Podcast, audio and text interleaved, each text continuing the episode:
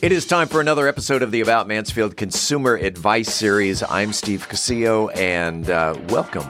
You are doing one of three things right now. You are either watching the video on YouTube, LinkedIn, or you are, are uh, uh, listening to the podcast on your favorite podcast player, or you're watching the video on Facebook. There we go. There are three things. And as we do every Friday, right over there is Phillip Washington Jr. Say hello to the Mansfieldians. How's it going, Mansfieldians? How's it going, Mansfieldians? Today we are talking about bread fables. Yes. And more specifically, common beliefs that people have about money.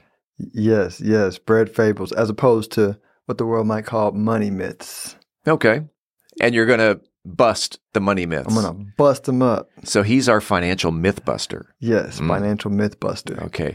I, I tell you what, can we can we turn this into like a true or false game? Let's do it. I like that. Let's do that. That's, that's, All right. that's funner. So we'll go down the list and I will say after I, I give the topic my opinion of whether it's true or false. Let's do it. Okay. Money is the key to happiness. True. True. Okay. Is that true? No. No, no, no.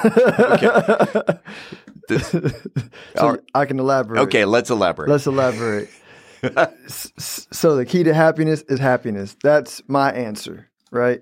And that's the answer that I feel like is more sustainable because if money is the key to happiness, then that means in order to be happy, you actually have to have an amount of money that you feel is what you need, right? And that number changes and increases over time based on like what you want to buy. So for example, if you have 10,000 in your account and your AC goes out and that takes 8,000 of it and now you only have like a couple of grand left or $24 left, that means if money is the key to happiness and now you have what you consider less than that or less than desirable, then you're not going to be happy, right? And so um, but you'll be happy in the air conditioning. you will be happy, right? You'll be happy in the air condition. So that's why I like to say happiness is the key to happiness because you can find happiness in anything, right?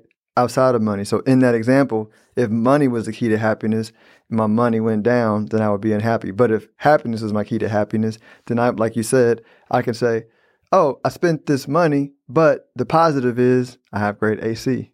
Like my, you know, my family feels good. I and now love- I'm happy. and now I'm happy, right? Yeah. So it's it's a self reinforcing cycle. If happiness is the key, and then everything else just kind of works around that key. All right. So the, the next one, prove me wrong. Uh, more money means less stress. That is that is the perception that we all have if we start off without money. Oh, but that is But so true, though, isn't it? More money means less stress. You go to a bar, you start s- s- sending out uh, hundred dollar bills, buying people drinks. That's that's oh my gosh, how stress free That is false. Again. is- yes, yes. Here, Yeah. here- here- Elaborate. here's some real stories. So again, I get to interact with people with money.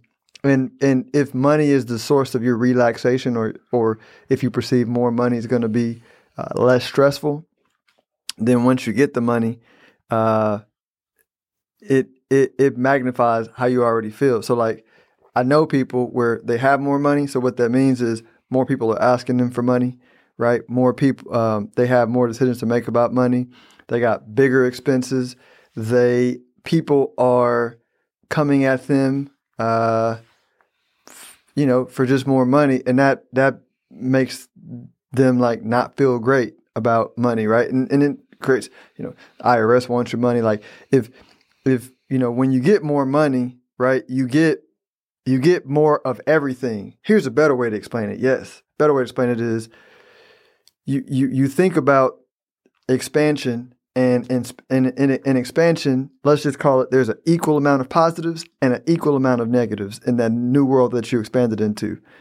And your ability to focus on what you want to focus on brings you what you desire. So meaning like if in your world today, if it's relatively smaller than the world you want to go to when you have more money, if you can be relaxed in this world and you can focus on the 50% of things that are relaxing in your world and ignore the thoughts and things that are not relaxing, as your world expands or your money expands, you've trained yourself to focus on the positive world, meaning like you're an optimist instead of a pessimist. But if you're a pessimist and then your money world expands and you're used to focusing on things that are negative, guess what? That's going to raise your stress level, right? So more money only means less stress if you're an optimist. Mm.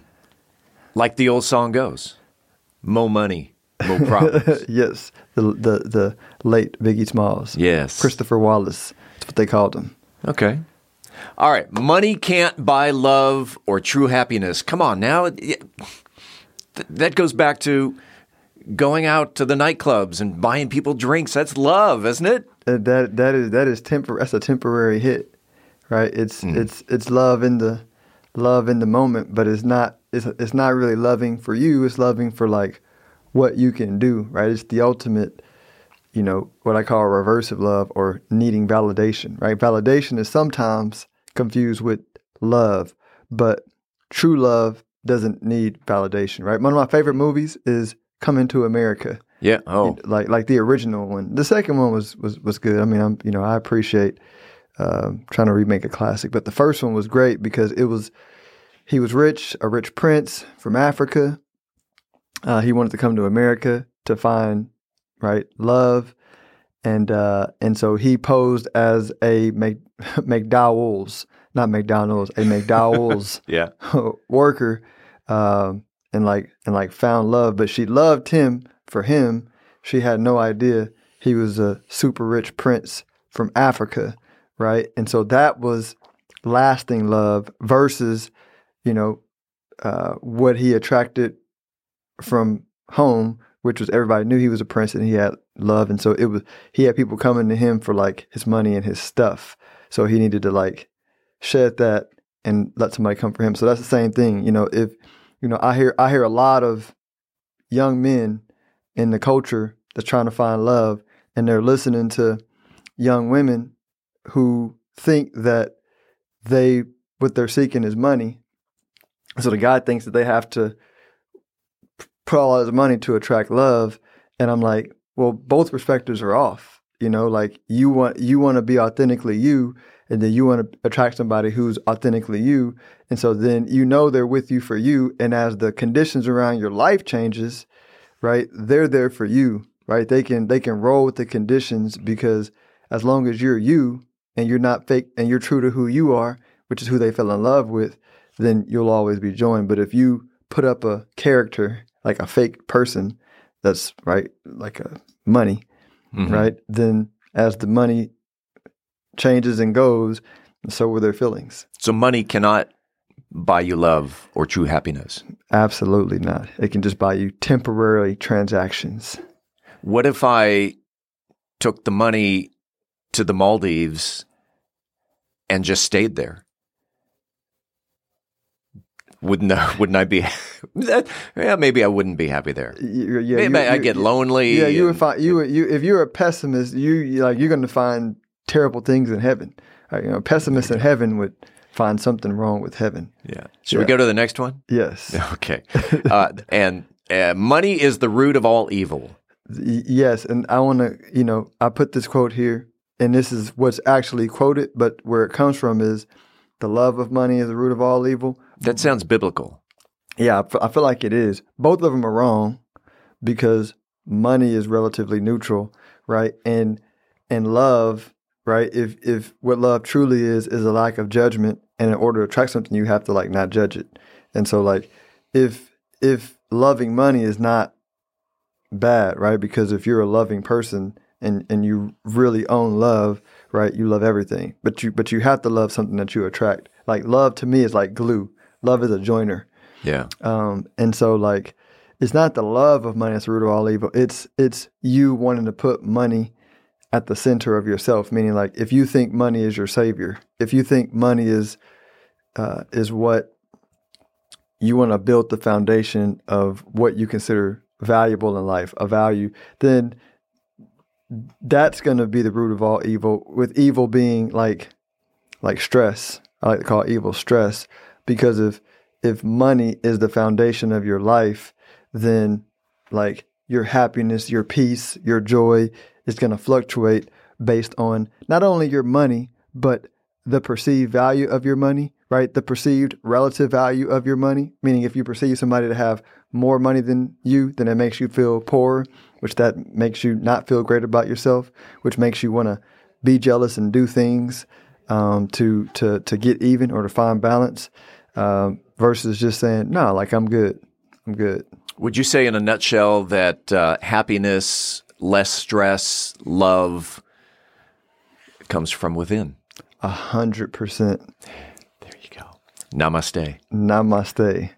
If someone wanted to reach out to Phillip Washington Jr. for more uh, happiness, uh, love, and uh, less stress advice, financial advice, uh, how can they reach out to Phillip Washington? Best way is Stonehill Wealth Management. We're doing in the moment $500 investment plans where you come to me, you tell me your goals and what you value. I'll look at your money and say, okay, this portfolio is aligned with that. If not, here's a portfolio um, that is right. That and and there's more to advising than just like the math. It's more, hey, how do you feel about money? What are you doing? And let's make sure that you feel good about this investment plan because if you can feel good about it, you'll stick to it and potentially get the rewards of what you're doing. And I'm going to assume that's stonehillwealthmanagement.com. Yes, I must not have said it properly. Yeah, you, well, you gave the name of the business, but you stonehillwealthmanagement.com. Thanks, Steve. All right, we do this every Friday. Phillip, have a uh, have a happy Thanksgiving, and we'll see you next week. Thanks. See you next week. We appreciate you listening to the About Mansfield Consumer Advice Series. By the way, if you own a business and you are interested in being a part of the Consumer Advice Series, if you have the knowledge to give information in 10 minute increments to the consumers, shoot me an email to info at aboutmansfield.com. Again, that is info at aboutmansfield.com. We'll tell you how we can get you all set up. Appreciate it. We do it again next week right here on the podcast.